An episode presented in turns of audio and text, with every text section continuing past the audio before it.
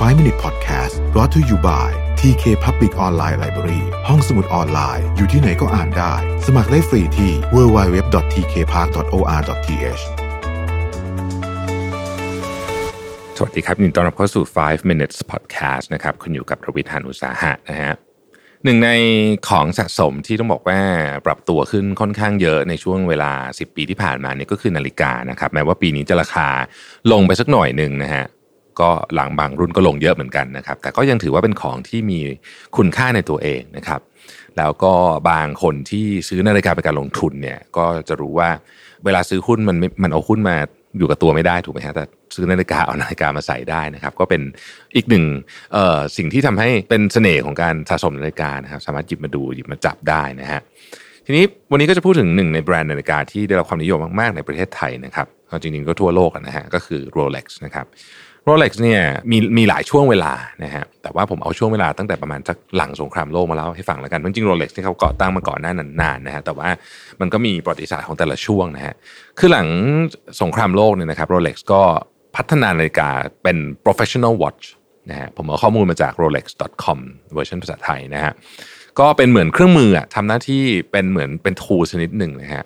นาฬิกาเหล่านี้เนี่ยผลิตขึ้นเป็นพิเศษเพื่อกิจกรรมต่างๆ ที่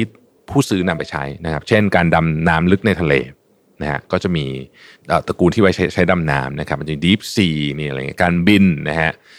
การปีนเขาการสำรวจทางวิทยาศาสตร์นะฮะหรือตอนหลังนี่เล่นเรือก็มีนะฮะ Yacht-Master อย่างนี้นะครับนาฬิกาพวกนี้เนี่ย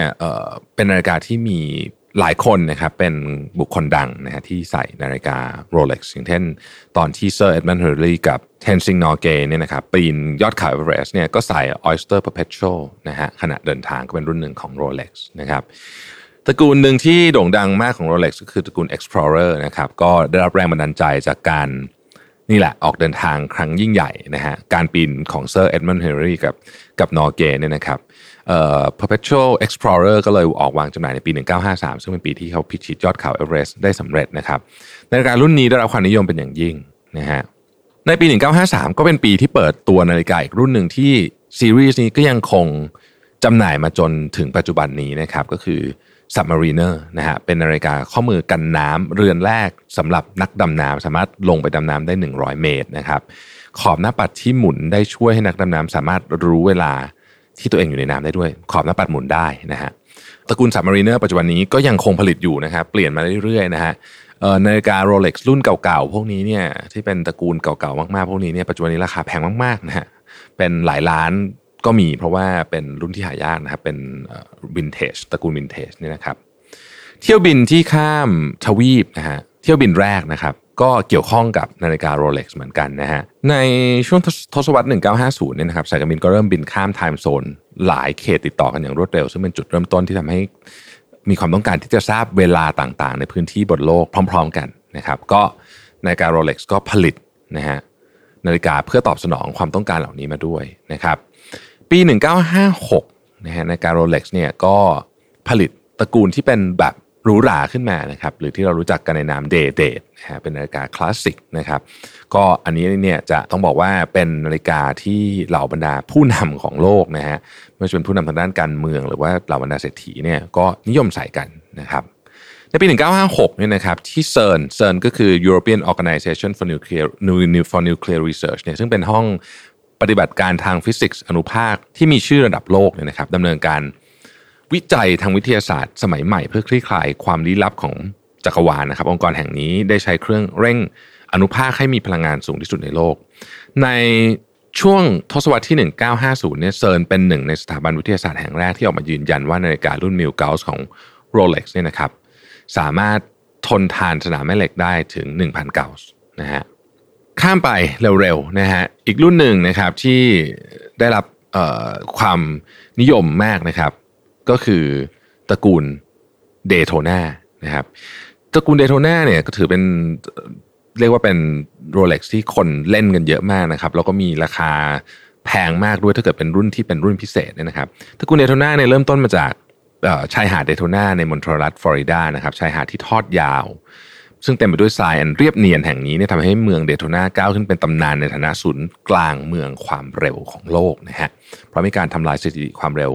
บนพื้นดินถึง 14 ครั้งระหว่างปี 1904 ถึง 1935 นะครับโดย 5 ครั้งเนี่ยนะครับเป็นฝีมือของเซอร์แมลคอมแคมเบลผู้ใส่นาฬิกาโรเล็กซ์ตลอดหลายปีนะครับ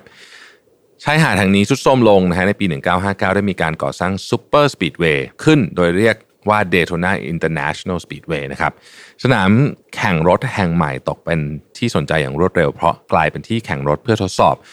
ความทนทานที่มีชื่อเสียงที่สุดแห่งหนึ่งของโลกควบคู่ไปกับการแข่งรถ 24 ชั่วโมงของเลอมังส์นะครับ ซึ่งถึงแม้ว่าผิวสนามจะไม่ใช่ทรายต่อไป แต่เดโ t นาก็ยังคงเป็นเจ้าภาพในการทดสอบผู้ขับขี่และยานยนต์ในตำนานนะครับ Rolex ก็ ก็นำชื่อของเดโ t นาเนี่ยมาเป็นนาฬิกาที่ออกจำหน่ายนะครับ ปี 1963 โคโนกราฟเดโ t นาเป็นนาฬิกาโคโนกราฟรุ่นใหม่นะฮะที่เรียกว่าเป็นเครื่องหมายแห่งตำนานของตระกูลเดโ t นาเลยก็ว่าได้นะครับ ออกแบบมาสำหรับนักแข่งรถนะครับ เพื่อทดสอบความทนทานทั้งแข็งแรงกันน้ำได้ และมีสเกลการวัดระยะอยู่บนขอบหน้าปัดเพื่อคำนวณความเร็วเฉลี่ยด้วยนะฮะ จริง ๆ มีเรื่องราวมากมายที่เล่าได้อีกยาวเหยียดเลยนะครับสำหรับนาฬิกาโรเล็กซึ่งเป็นหนึ่งในนาฬิกาที่เก่าแก่ที่สุดของโลกนะฮะก็คนที่เล่นนาฬิกาคงไม่ต้องคงไม่ต้องเล่าเยอะละนะฮะแม้ว่าทุกวันนี้เนี่ยนะครับจะมีนาฬิกาสมาร์ทวอทช์ต่างๆนานามากมาย ซึ่งแน่นอนว่าทำอะไรได้มากกว่านาฬิกาที่เป็นนาฬิกาแบบดั้งเดิมเยอะนะฮะแต่ว่าความคลาสสิกของนาฬิกาเหล่านี้เนี่ยตำนานนะฮะความขลังเนี่ย ก็ยังเชื่อว่านาฬิกาที่เป็นนาฬิกาอนาล็อก เครื่องออโต้เครื่องที่อาจจะไม่ได้มีความแม่นยำอาจจะวัดอะไรไม่ได้เยอะแยะมากมายเหมือนนาฬิการุ่นใหม่ๆที่เป็นดิจิตอลเนี่ยนะครับ แต่ความขลังของมันเนี่ยจะยังคงอยู่อีกนานแสนนาน ขอบคุณที่ติดตาม 5 minutes นะครับ สวัสดีครับ 5 minute podcast presented by TK Park